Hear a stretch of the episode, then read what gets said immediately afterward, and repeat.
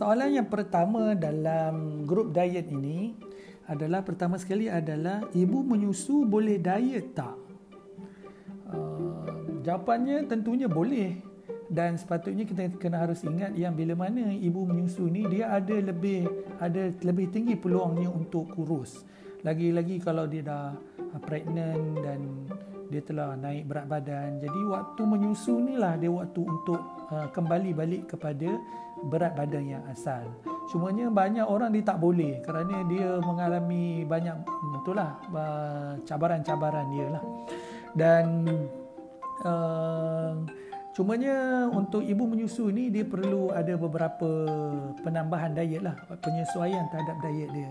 Iaitu pertama sekali yang Angah nak remind adalah tentang pentingnya dia minum air kosong tambahan berbanding uh, sebelum-sebelum ini. Kalau selama ini kalau dia minum uh, sebelum pregnant itu uh, 2 liter, sepatutnya uh, bila mana dia menyusukan uh, anak, dia kena tambah lagi minum air kosong uh, menjadi 3 liter lah. Okay? So tambah 1 liter daripada yang sedia ada. Yang kedua adalah mungkin dari segi waktu tengah-tengah untuk waktu dia lapar tengah-tengah menunggu waktu makan tengah hari. Contohnya lepas dia makan breakfast, dia nak tunggu makan tengah hari tu mungkin jarak dia terlalu jauh. Dia boleh makan makanan uh, seperti kacang kuda. Okay. So benda-benda macam ni yang kadang-kadang uh, ramai orang bila mak-mak ni dia makan keripik, dia makan benda-benda yang manis-manis ni. So benda-benda macam ni yang kadang-kadang kita tanpa sedari dia boleh menyebabkan mak dia naik berat badan tanpa dia sedari.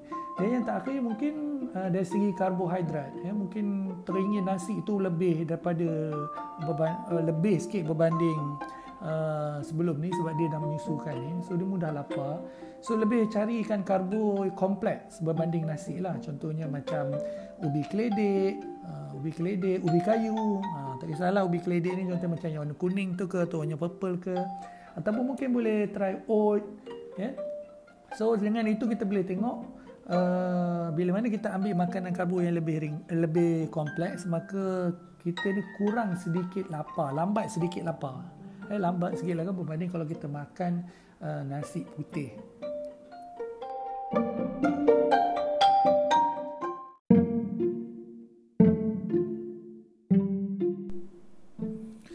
Uh, soalan kedua adalah uh, macam mana nak elakkan rasa nak mengunyah dan craving manisan. Ini antara soalan yang popular jugalah yang ditanya bila mana nak berdiet ini.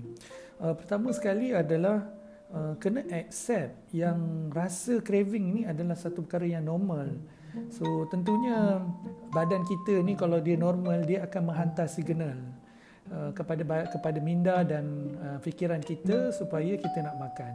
Cumanya kita ni tak ada manual, maksudnya kita tak ada automatik yang tunjukkan apa yang kurang yang kita nak makan tu.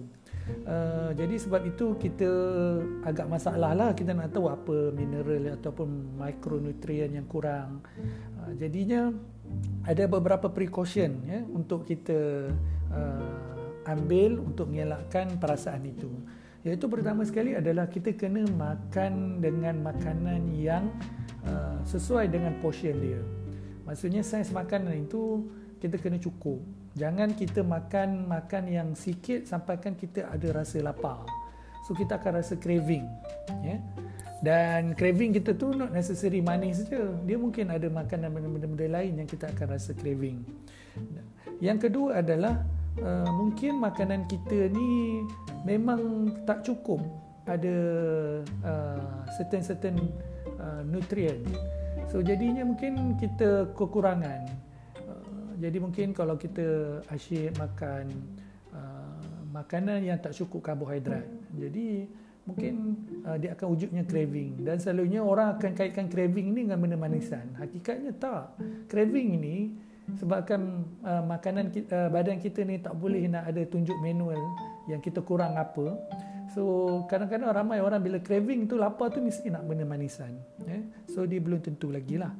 Okay. dan yang ketiga adalah uh, mungkin kita kena terima rasa craving tu seperti mana yang sebutkan tadi adalah dia benda yang normal jadi oleh sebabnya itu ia is about mindset cara fikir kita Jadi kadang-kadang kita boleh uh, melengahkan uh, fikir kita dengan berfikir menyebutkan diri dengan uh, aktiviti-aktiviti yang lain sehingga kita boleh uh, membizikan kita menyebutkan diri sampai kita boleh uh, tangguh uh, rasa craving itu sehingga pada waktu makan kita.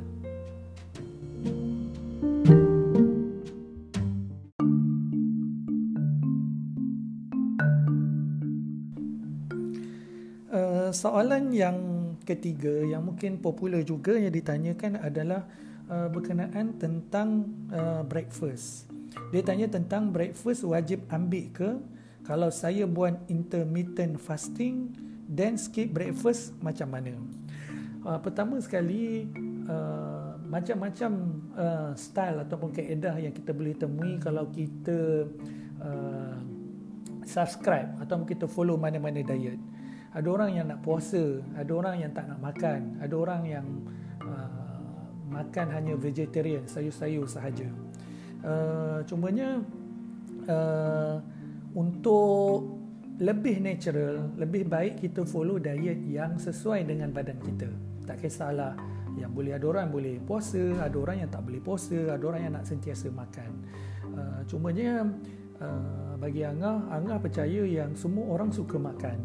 Oleh sebab yang demikian, Angah berpendapat bahawa kita kalau follow uh, diet Angah ni, kita kenalah uh, ambil uh, breakfast tersebut.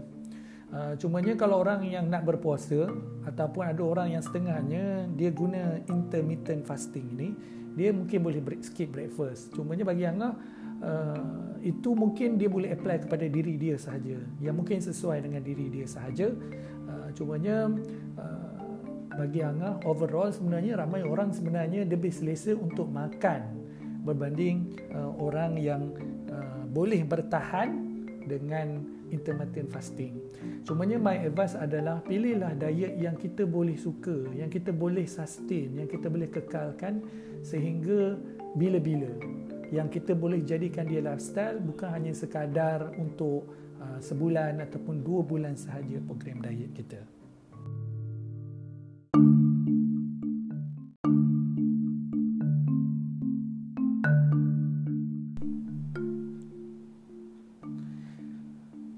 Soalan yang seterusnya adalah uh, berkenaan tentang stevia. Uh, dia tanya stevia memang boleh gantikan gula ke? Tak apa ke kalau kita ambil berlebihan? Uh, pertama sekali adalah stevia ni adalah gula juga. Uh, cumanya uh, banyak dah kajian lah mengenai stevia ni. Uh, cumanya ada juga uh, pendapat yang mengatakan yang stevia ni uh, pertama sekali adalah dia sebenarnya lebih manis daripada gula biasa. Uh, dan yang kedua adalah mungkin uh, orang yang jual stevia ni dengan macam-macam brand ni kadang-kadang uh, still uh, dia bukanlah yang bermaksud yang natural punya yang bukan yang ditanam betul punya. Maksudnya yang ada dekat jual itu dia bukanlah 100% daripada stevia tu. Maksudnya dia telah diproses dan uh, hanya sebahagian sahaja yang diekstrak untuk membentuk stevia tu dan concern yang paling uh, mungkin kita kena boleh ambil adalah uh, yang stevia ini adalah dicampur juga dengan gula-gula yang biasa yang lain. Maksudnya stevia ni sikit saja, even itu yang ekstrak saja. Maksudnya sebahagian saja dari stevia itu saja yang ni yang digunakan kemudian dia dicampur dengan uh, glukos atau dextrose ataupun banyak lagi uh, nama-nama uh, gula yang lain. Uh, pada pendapat Angah uh, kita kena faham yang tujuan diet kita adalah untuk uh, mengelakkan daripada lebihnya kandungan gula daripada badan. Maksudnya kita dalam uh, badan kita ni kita ada keperluan sehari berapa gram yang perlu kita ambil lah.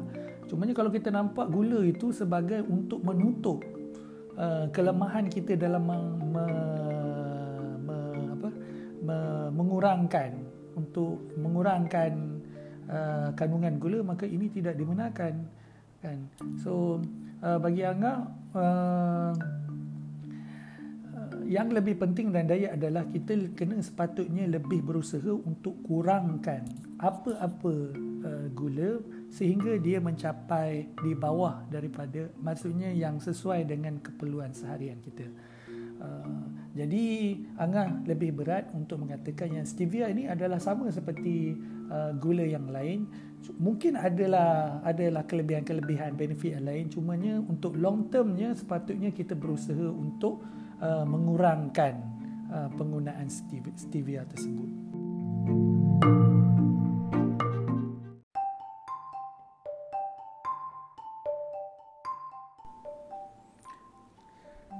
Soalan yang seterusnya adalah berkenaan dengan air green tea. Dan uh, soalannya ini berbunyi air green tea seeloknya diminum sebelum makan atau selepas makan. Dan ada soalan berkaitan juga dia tanya ada tak kategori orang yang tak boleh atau tak digalakkan minum green tea? Uh, sebenarnya uh, Angah perasan juga yang ada satu kegilaan ya dalam masyarakat kita bila mana nak kurus dia minum air green tea kadang-kadang sampai keluar dengan apa uh, minuman slimming tea yang kadang-kadang kita curious juga ataupun question juga apa function dia sebenarnya. Walaupun kita tahu yang yalah dia seperti mana makanan-makanan lain dia tentunya ada kebaikan-kebaikan. Uh, dan juga uh, yang lebih kita tanyakan kenapa harus green tea? Kenapa tak benda-benda yang lain So benda-benda macam ni yang kita kena faham dalam diet yang bila kita makan itu kita tanya apa fungsi dia, apa tujuan bila mana kita makan uh, ambil makanan tersebut. Tapi soalan dia tanya eloknya diminum waktu sebelum ke atau selepas. Uh, sebenarnya tak ada masalah sebenarnya untuk tu sebelum dan selepas tetapi sebenarnya yang lebih baik adalah selepas makan dan uh, ada orang kata mungkin selepas uh, setengah jam ke ataupun satu jam ke cumanya tak ada masalah sebenarnya untuk sebelum ataupun uh, selepas uh, uh, mak- uh, makan lah. Um, dan ada tak kategori orang yang tak boleh atau tak digalakkan minum green tea? Uh, paling basic sekali adalah kita kena tahu yang apa-apa saja makanan kalau dia berlebihan maka dia tak baik. Ya, jadi uh, kalau minum sampai 8 cawan sehari rasa tak sihat tu. So uh, ada orang mengaitkan tentang apa uh, sembelit ataupun mungkin bila makan tu dia mungkin pergi ke tandas ke uh, lebih kerap. Uh, cumanya uh, kena tahu yang tea ni green tea ni still lagi dia tea kan. Bila tea dia ada kafein. Bagi setengah orang dia mungkin allergic. Maksudnya dia ada kesan. Uh, bukan allergic, maksudnya dia ada kesan kepada diri dia. Ada orang yang memang tak tak tak ada efek pun, tak ada kesan. So uh, bergantung kepada masing-masing punya badan dan uh, bagi angah uh, kita kena tahu kemampuan badan kita dan janganlah ambil apa-apa uh, makanan pun termasuk green tea itu secara berlebihan.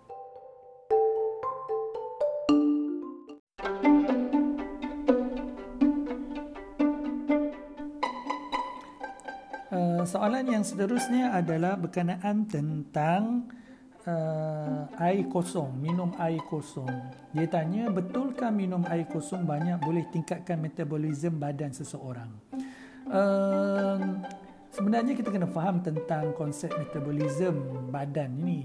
Uh, dan uh, setiap orang dia berbeza metabolisme dia dan tentunya dia akan efek lah dari segi umur contohnya kan tentunya orang lebih muda metabolismenya lebih tinggi berbanding dengan uh, metabolisme orang yang lebih uh, berusia lah dan uh, walaupun ada perbezaan tetapi tidaklah ia mem- mem- memberi banyak yang kesan eh uh, banyak kesan yang signifikan pun kepada Uh, seseorang kalau dia nak menguruskan diet dia. Uh, kalau lah lagi-lagi kalau uh, dia metabolism tinggi ke rendah tapi dia tidak mengamalkan faktor-faktor apa uh, uh, penjagaan diet yang lain maka uh, walaupun dia uh, metabolism tinggi macam mana pun tapi dia tak tak jaga makan dia tak jaga kualiti hidup yang aktif jadi dia tidak akan memberi efek yang banyak eh? Uh, kepada penurunan berat badan. Uh, cumanya adalah beberapa uh, uh, perkara yang boleh meningkatkan uh, metabolisme badan dan antaranya yang yang disebutkan tadi adalah minum air kosong terutama sekali air kosong yang sejuk lah. Uh, kat situ boleh meningkatkan metabolisme badan walaupun uh, tak adalah banyak pun lah signifikan kepada uh, peningkatan metabolism itu bila mana kita minum air kosong yang sejuk ini secara uh, kerap lah dan banyak lagi sebenarnya uh, aktiviti-aktiviti yang boleh meningkatkan metabolism berat badan. Uh, cumanya bolehlah di dicampurkan dalam diet seharian. Cumalah janganlah aspek yang bila mana kita mengamalkan tu secara bersendirian. Maksudnya contohnya kita aktiviti exercise contohnya kan. Kalau kita just fokus pada exercise sahaja dan kita expect benda tu boleh tingkatkan metabolisme berat badan sekaligus untuk menguruskan berat badan tentunya dia tidak boleh dia tidak boleh berdiri sendirian dan dia perlu disokong oleh uh, penjaga makanan apa kaedah gaya hidup aktif dan banyak macam yang lain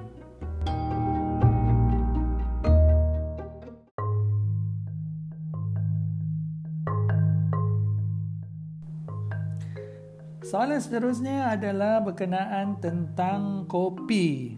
Ha, ini pun mungkin soalan daripada orang yang suka minum kopi. Boleh tak ambil kopi setiap hari? Setiap pagi, sorry. Boleh tak ambil kopi setiap pagi? Uh, jawapannya tentunya bet- boleh. Cumanya untuk diet ini better jangan ambil dengan su- dengan susu ataupun creamer, creamer ataupun gula lah. So kita minum kopi O kosong. Uh, cumanya uh, tentunya ada kebaikan-kebaikan lah bagi kopi ini uh, tetapi ada jugalah kekurangan-kekurangan dia. Uh, cumanya jangan kita biasakan untuk uh, minum kopi ini bagi orang yang tak biasa sebelumnya janganlah rajin tiba-tiba nak sengaja ambil kopi ini uh, sebenarnya kita tahu kopi ini pun ada kesan dia. Dan uh, bagi Angah kalau siapa yang dah terbiasa uh, minum kopi ini dan terlalu bergantung dengan kopi ini dia sepatutnya kena sedar yang dia kena berusaha untuk kurangkannya sehingga dia tidak bergantung sangat dengan kopi. Uh, jadi uh, sebaiknya bagi siapa yang dalam diet ini dia kena berusaha sedikit. Maksudnya selama ni kalau dia addicted uh, ketagih dengan kopi dia kena berusaha sedikit, uh, sedikit demi sedikit untuk setiap hari mengurangkan uh, dosage lah. Maksudnya kekerapan dia uh, ambil uh, kopi tersebut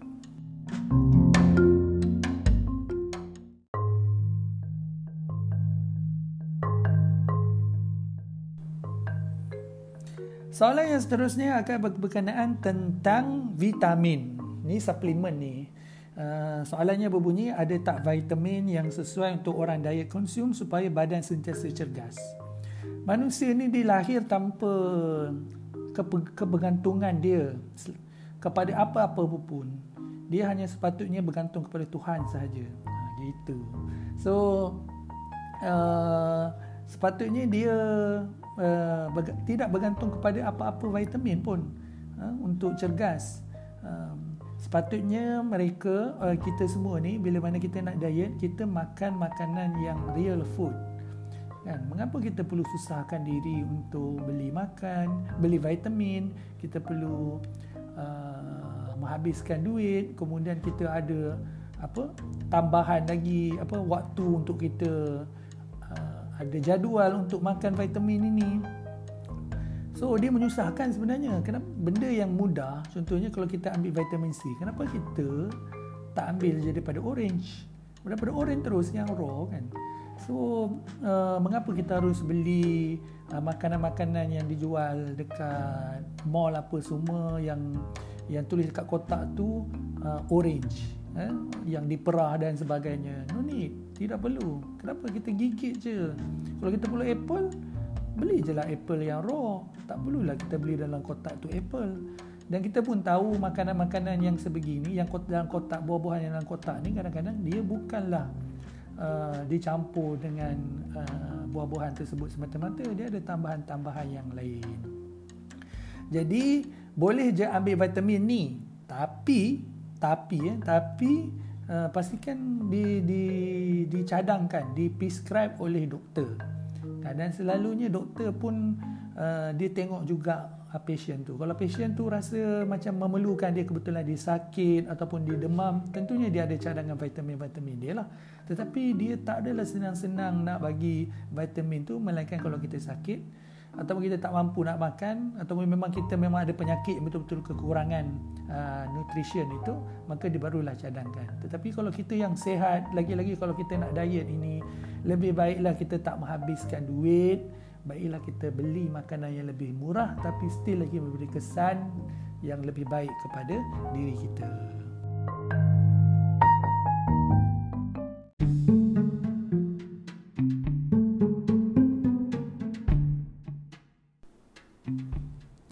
Soalan yang seterusnya adalah berkenaan tentang uh, tingkatkan metabolisme. Oh ni sekali lagi ada soalan yang sama juga berkenaan tentang metabolisme badan.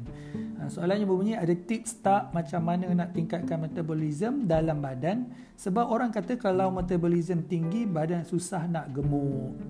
Uh, ada je uh, benda-benda yang kita boleh ambil untuk tingkatkan metabolisme dalam badan. Uh, cumanya bagi Angah, uh, dia tak boleh berdiri dengan sendiri. Maksudnya walaupun ia bagus tapi dia harus dicampur sekali dengan aktiviti-aktiviti yang lain. Uh, sebagai contohnya kalau kita mengamalkan exercise HIIT eh uh, high intensity interval training tu kan kalau kita buat juga HIIT contohnya kita buat aktiviti sekurang skipping contohnya eh kita buat uh, skipping uh, dalam masa seminit. Lepas tu kita rehat uh, 20 saat. Tu kita skipping lagi. Uh, still lagi benda tu bagus. Cumanya dia boleh tingkatkan metabolism kita. Cumanya kalau kita balik tu kita makan roti canai maka ini tidak boleh meningkatkan apa-apa uh, kesan kepada diet kita. Uh, sebab itulah ada juga uh, banyaklah sebenarnya yang boleh tingkatkan metabolisme uh, badan. Antaranya adalah kita makan benda-benda yang uh, pedas contohnya. Mungkin eh boleh tingkatkan metabolisme kita. Kita buat exercise uh, angkat berat contohnya. Boleh tingkatkan berat badan kita. Minum air sejuk contohnya. Boleh tingkatkan metabolisme badan kita. Macam-macam lah yang boleh tingkatkan metabolisme badan kita. Tetapi sekali lagi benda ni dia harus sekadar menyokong ya uh, gaya hidup pemakanan kita ataupun gaya hidup uh, lifestyle kita yang lebih aktif maka itu yang sebenarnya secara keseluruhannya boleh men, boleh menyumbang kepada penurunan berat badan. Kalau sekadar bergantung kepada beberapa uh, perkara yang boleh kita naikkan berat badan, maka dia tidak boleh berdiri sendiri dan sedikitlah kesan kepada penurunan berat badan kita tersebut.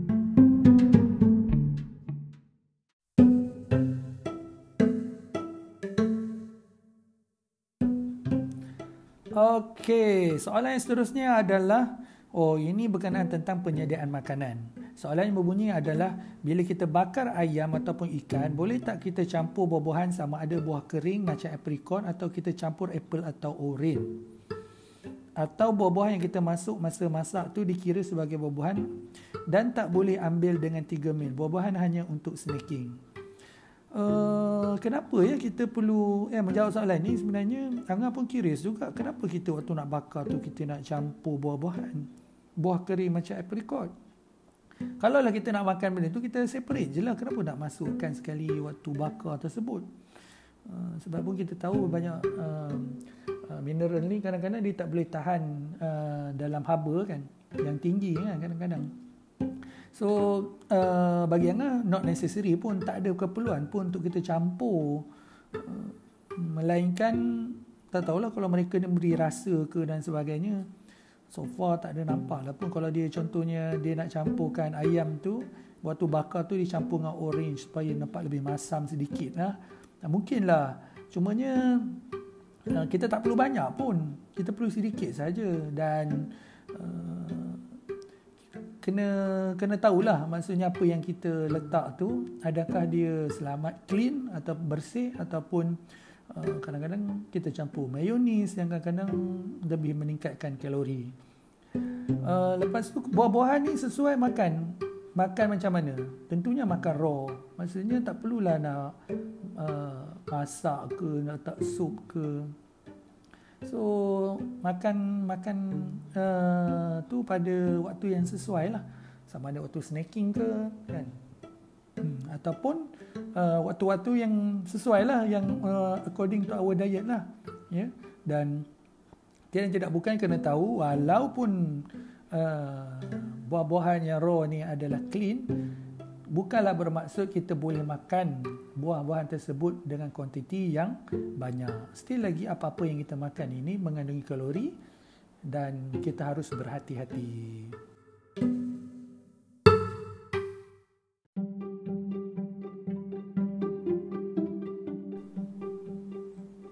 Okey, soalan seterusnya adalah berkenaan tentang orang gastrik. Ah, soalannya berbunyi, saya ada gastrik, semalam kena gastrik sampai muntah-muntah. Makanan apa yang saya boleh simpan dalam bilik yang rendah kalori dan kenyang? Saya jenis kalau dah diet memang tak ada selera dah nak makan walaupun sikit-sikit. So, uh, tak dinafikan memang ada orang ada penyakit gastrik dan uh, penyakit gastrik ini tentunya ada macam-macam perkara lah. Ya, ya, dah sebabnya. Uh, cumanya sebelum kita teruskan apa benda yang nak dimakan itu kita kena faham yang overall sebenarnya kita kena faham tentang konsep diet. Iaitu konsep diet ini kita pertama sekali kita ni kita jangan berlapar. Ada orang nampak diet ini kena berlapar. So, memanglah ceritanya memang lap, memang dia terpaksa tahan lapar dan automatik orang gastrik ni dia akan uh, maksudnya akan teruklah gastrik dia kan Okey, so itu yang pertama. Yang kedua adalah memang dia diet ke tak diet ke, still lagi gastrik ni tetap ada. Oleh sebab yang demikian, poin yang kedua yang Angah nak highlight adalah pastikan siapa yang terlibat dengan gastrik ni jumpa doktor dulu. Dengar dulu apa nasihat doktor, mungkin dapat medication ke yang sesuai uh, yang boleh mengurangkan uh, gastrik tersebut. Dan yang ketiga, yang mungkin uh, Angah nak highlight dalam diet ini mungkin kita boleh uh, utamakan pemakanan-pemakanan atau pemakanan-makanan yang tinggi fiber. Uh, contohnya macam uh, selalunya banyak daripada sayur, daripada buah-buahan. Lepas tu kurangkan makanan yang tinggi yang rendah asid. Eh sorry sorry sorry, makanan yang tinggi asid. Eh? So kita cari makanan yang uh, rendah asid, uh, selalunya sayur, selalunya kacang-kacang uh, elakkanlah untuk apa uh, uh, try uh, minum minuman karbonat apa kalau boleh yang berkafein macam teh ya yeah. oleh sebab lagi satu yang macam spicy food yang apa yang pedas lepas tu yang bergoreng kemudian uh, kopi so benda-benda macam ni yang kita kena elakkan dan uh, bagi Angah uh, pertama sekali seperti yang sebutkan tadi betulkan konsep uh, kita punya diet ni pemikiran kita tentang diet. Yang kedua adalah jumpa dulu doktor untuk tengok apa masalah yang sebenar dan ambil medication. Dan barulah yang ketiga kita cuba untuk berdiet mengikut keperluan orang yang uh, mengalami gastrik ini tentunya ada perubahan-perubahan yang sedikitlah uh, terhadap orang yang gastrik ini kita akan buat perubahan uh, sesuai dengan dia punya masalah dia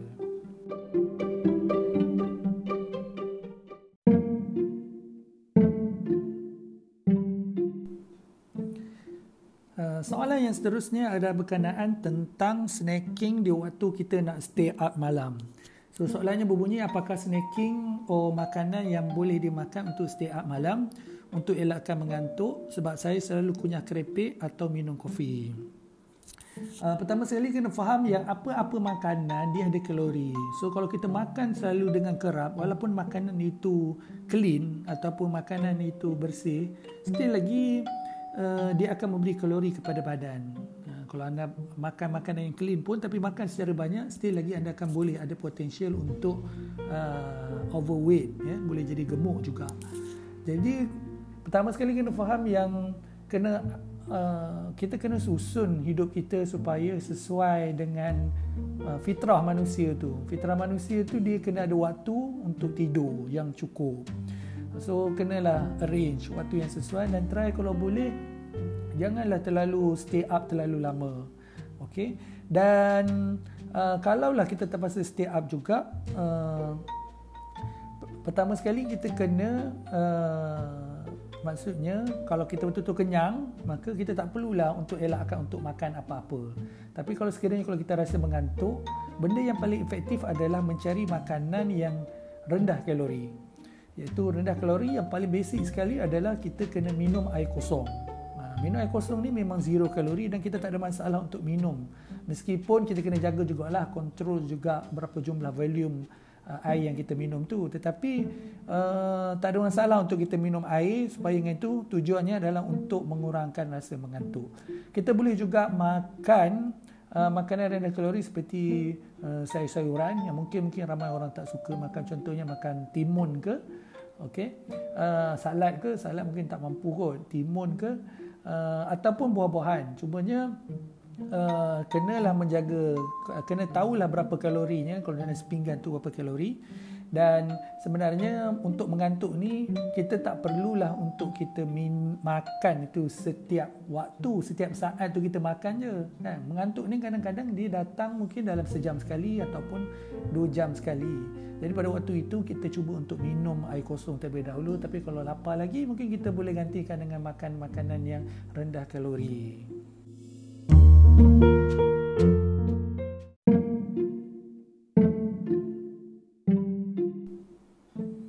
Soalan yang seterusnya ada berkenaan tentang uh, macam mana kita nak uh, pergi ke kenduri kahwin ataupun gathering ke, family day ke, majlis kahwin ke tapi still lagi kita boleh kontrol makan time diet.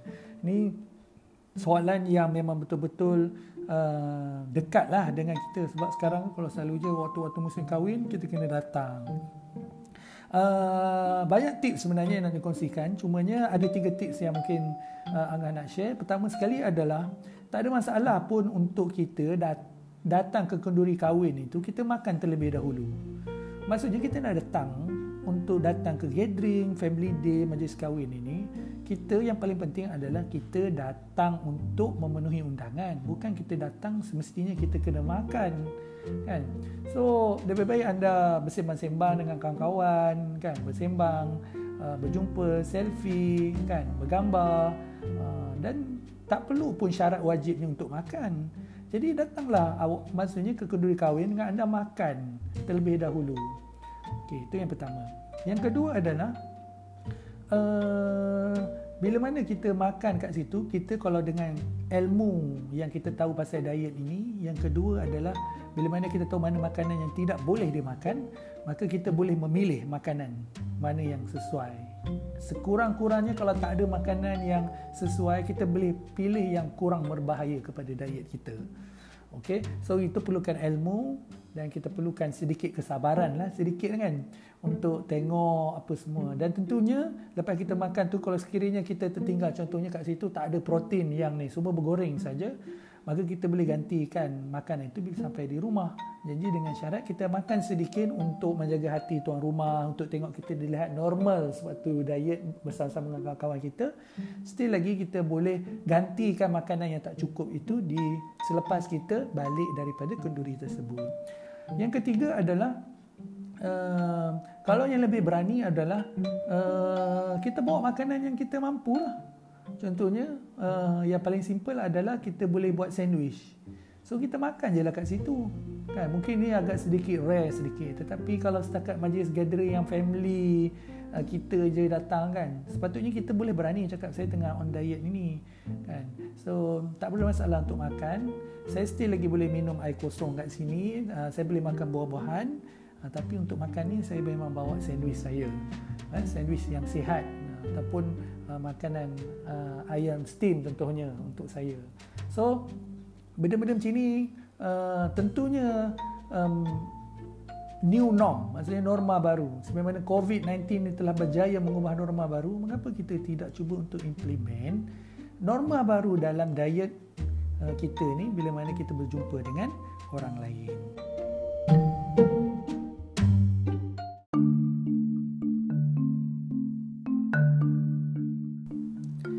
Soalan yang seterusnya adalah berkenaan tentang cheat day. Wah. So soalannya berbunyi adakah coach masih mengamalkan konsep cheat day? Kalau ya bagaimanakah cadangan untuk cheat day? Uh, pertama sekali adalah cheat day ni memang sangat penting. Manusia ni tidak selamanya mampu untuk diet secara berterusan secara lama lah. Ya. So tentunya dia ada cheat day dia. Maksudnya dia teringin sangat. Ya. Sebab kita ni manusia biasa dan secara psikologinya kita memang akan teringin nak tengok makanan-makanan yang bergoreng, makanan-makanan yang banyak mayonis, banyak cheese atau makanan-makanan apa-apa sajalah yang tidak boleh dimakan sewaktu berdaya. Jadi uh, boleh je untuk cheat day cumanya bergantung kepada sasaran kita lah. Kalau kita nak uh, hasil yang cepat kita bolehlah buat dua minggu sekali ya, untuk cheat day. Kalau nak lambat uh, kita bolehlah buat seminggu sekali cheat day. So terpulang kepada tujuan dan sasaran kita nak berdiet ini pastikan ia happy dan kita boleh tahu eh, kemampuan diri kita. Jadi kalau yang problemnya bila mana kita nak hasil cepat tapi cheat day-nya setiap hari ataupun cheat day-nya seminggu sekali. So jangan salahkan diri kalau kita nak hasil cepat tapi kita cheat day setiap hari maka kita tak pernah pun sampai sasaran dia Okay. So soalan seterusnya cadangan untuk cheat day. Cheat day ni pilih je mana-mana. Uh, pastikan kita pilih benda yang paling kita craving sekali. Jangan benda yang asal makan saja rugilah eh. Apatah lagi kalau kita um, craving tu uh, kita dahulukan dengan minum minuman macam berkarbonat, benda-benda yang manis-manis, minuman yang manis. Uh, selalunya kita kalau boleh utamakan makanan ya, eh? bukan minuman yang kita craving terlebih dahulu. Jangan uh, benda yang tak craving kita makan terugi lah makan benda yang craving dulu barulah kita bagi kepada prioriti kepada makan makanan yang kurang craving selepasnya itu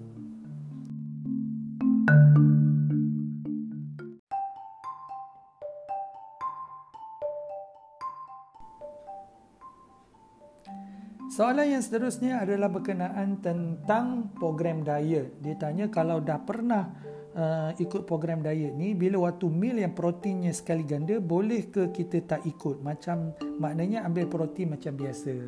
Uh, bagi Angah uh, dia bergantung kepada diet mana yang anda ikut. Uh, kadang-kadang ada ada rationalnya kenapa uh, ada seseorang apa uh, diet itu jadi macam tu. So uh, bagi Angah uh, of course lah anda ada hak untuk ikut atau tak ikut. Itu yang nak kurus anda bukan coach ataupun apa-apa siapa-siapa saja yang paksa anda untuk makan atau nak follow apa-apa diet. Cumanya uh, kita kena tahu sebab dia. Ya? Kita kena tahu kenapa kita uh, harus follow sekian-sekian. Ya? Kerana tentunya mereka ni susun bukan saja sebab suka-suka tapi tentunya ada sasaran-sasaran tertentu. Uh, oleh sebab yang demikian bagi Angah silalah bertanya kepada uh, coach tersebut apakah tujuan di sebalik uh, kenapa harus ambil mail sekian-sekian kenapa tak sekian-sekian? So tentunya ada tujuan yang tertentu yang kita kena harus ketahui.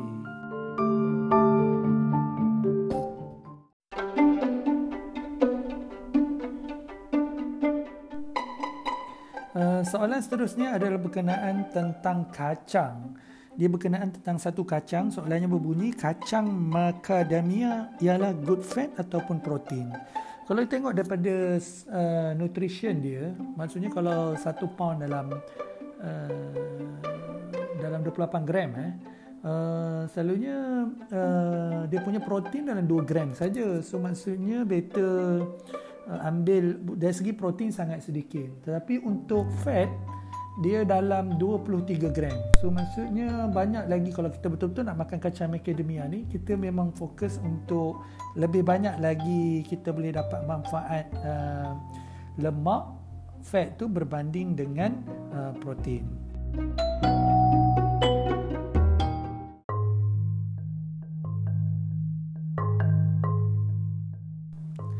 Soalan yang terakhir uh, uh, untuk Uh, kali ini adalah berkenaan tentang buah kering. Uh, soalan yang berbunyi buah kering macam buah tin, aprikot dan lain-lain itu boleh makan ke tak? Uh, pertama sekali buah kering ni sebenarnya uh, yalah bagi orang yang mampu bolehlah beli kan. Uh, cumanya kalau orang yang tak mampu kenapa kita tak utamakan makanan tempatan buah-buahan tempatan kan macam uh, pisang macam uh, apa lagi ya uh, buah-buahan tempatan ni uh, macam uh, orange yang mudah lah eh, mudah di, di diambil ya. Berbanding macam buah tin uh, mungkin sedikit mahal lah. Uh, cumanya ada beberapa consideration lah pertimbangan bila mana kita nak makan buah kering. Dia tak jadi masalah kalau dia tidak dicampur dengan uh, garam yang berlebihan dan gula yang berlebihan selalunya kalau buah-buahan yang dikeringkan ni dia selalunya dia akan campur atau direndamkan dengan gula dengan berlebihan. Itu yang pertama. Yang kedua adalah uh, buah-buahan itu sendiri sebelum dia dikeringkan ni memang jenis yang tinggi glycemic index ataupun rendah. So kita kena tengok juga makanan dia sebab uh, bagi Angah kita kena mem, kena bijaklah memilih kan. Maksudnya uh, lebih baik kita pilih makanan yang rendah glycemic index dan sesama dia kalori dia rendah.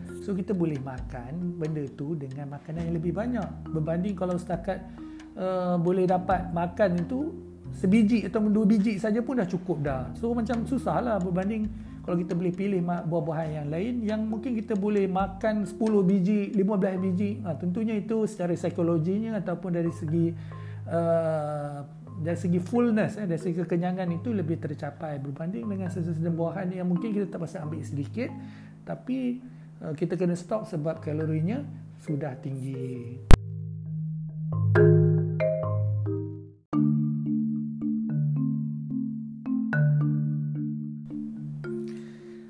soalan yang ketiga yang mungkin popular juga yang ditanyakan adalah uh, berkenaan tentang uh, breakfast.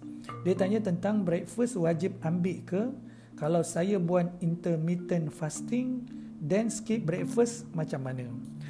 Uh, pertama sekali uh, macam-macam uh, style ataupun kaedah yang kita boleh temui kalau kita uh, subscribe atau kita follow mana-mana diet. Ada orang yang nak puasa, ada orang yang tak nak makan, ada orang yang uh, makan hanya vegetarian, sayur-sayur sahaja.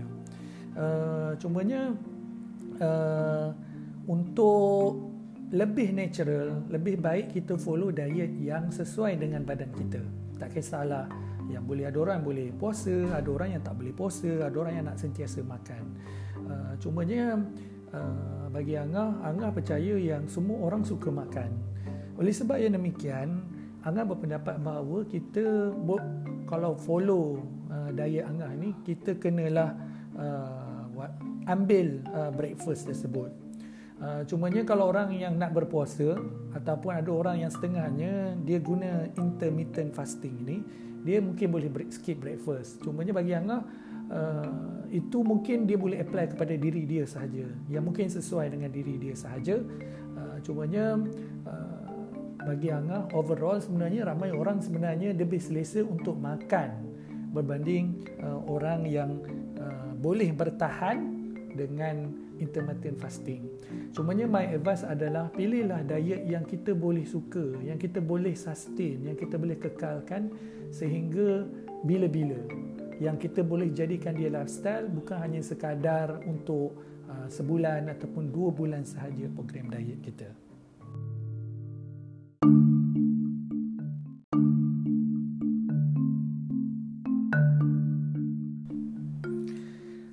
soalan yang ketiga yang mungkin popular juga yang ditanyakan adalah uh, berkenaan tentang uh, breakfast.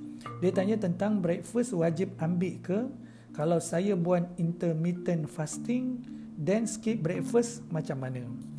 Uh, pertama sekali uh, macam-macam uh, style ataupun kaedah yang kita boleh temui kalau kita uh, subscribe atau kita follow mana-mana diet. Ada orang yang nak puasa, ada orang yang tak nak makan, ada orang yang uh, makan hanya vegetarian, sayur-sayur sahaja. Uh, cumanya uh, untuk lebih natural, lebih baik kita follow diet yang sesuai dengan badan kita. Tak kisahlah yang boleh ada orang boleh puasa, ada orang yang tak boleh puasa, ada orang yang nak sentiasa makan. Uh, cumanya uh, bagi Angah, Angah percaya yang semua orang suka makan. Oleh sebab yang demikian, Angah berpendapat bahawa kita kalau follow uh, diet Angah ni, kita kenalah uh, ambil uh, breakfast tersebut. Uh, cumanya kalau orang yang nak berpuasa ataupun ada orang yang setengahnya dia guna intermittent fasting ni, dia mungkin boleh break, skip breakfast. Cumanya bagi Angah uh, itu mungkin dia boleh apply kepada diri dia sahaja. Yang mungkin sesuai dengan diri dia sahaja. Uh, cumanya uh, bagi Angah overall sebenarnya ramai orang sebenarnya lebih selesa untuk makan berbanding uh, orang yang uh, boleh bertahan dengan intermittent fasting. Cumanya my advice adalah pilihlah diet yang kita boleh suka, yang kita boleh sustain, yang kita boleh kekalkan sehingga bila-bila. yang kita boleh jadikan dia lifestyle bukan hanya sekadar untuk uh, sebulan ataupun dua bulan sahaja program diet kita.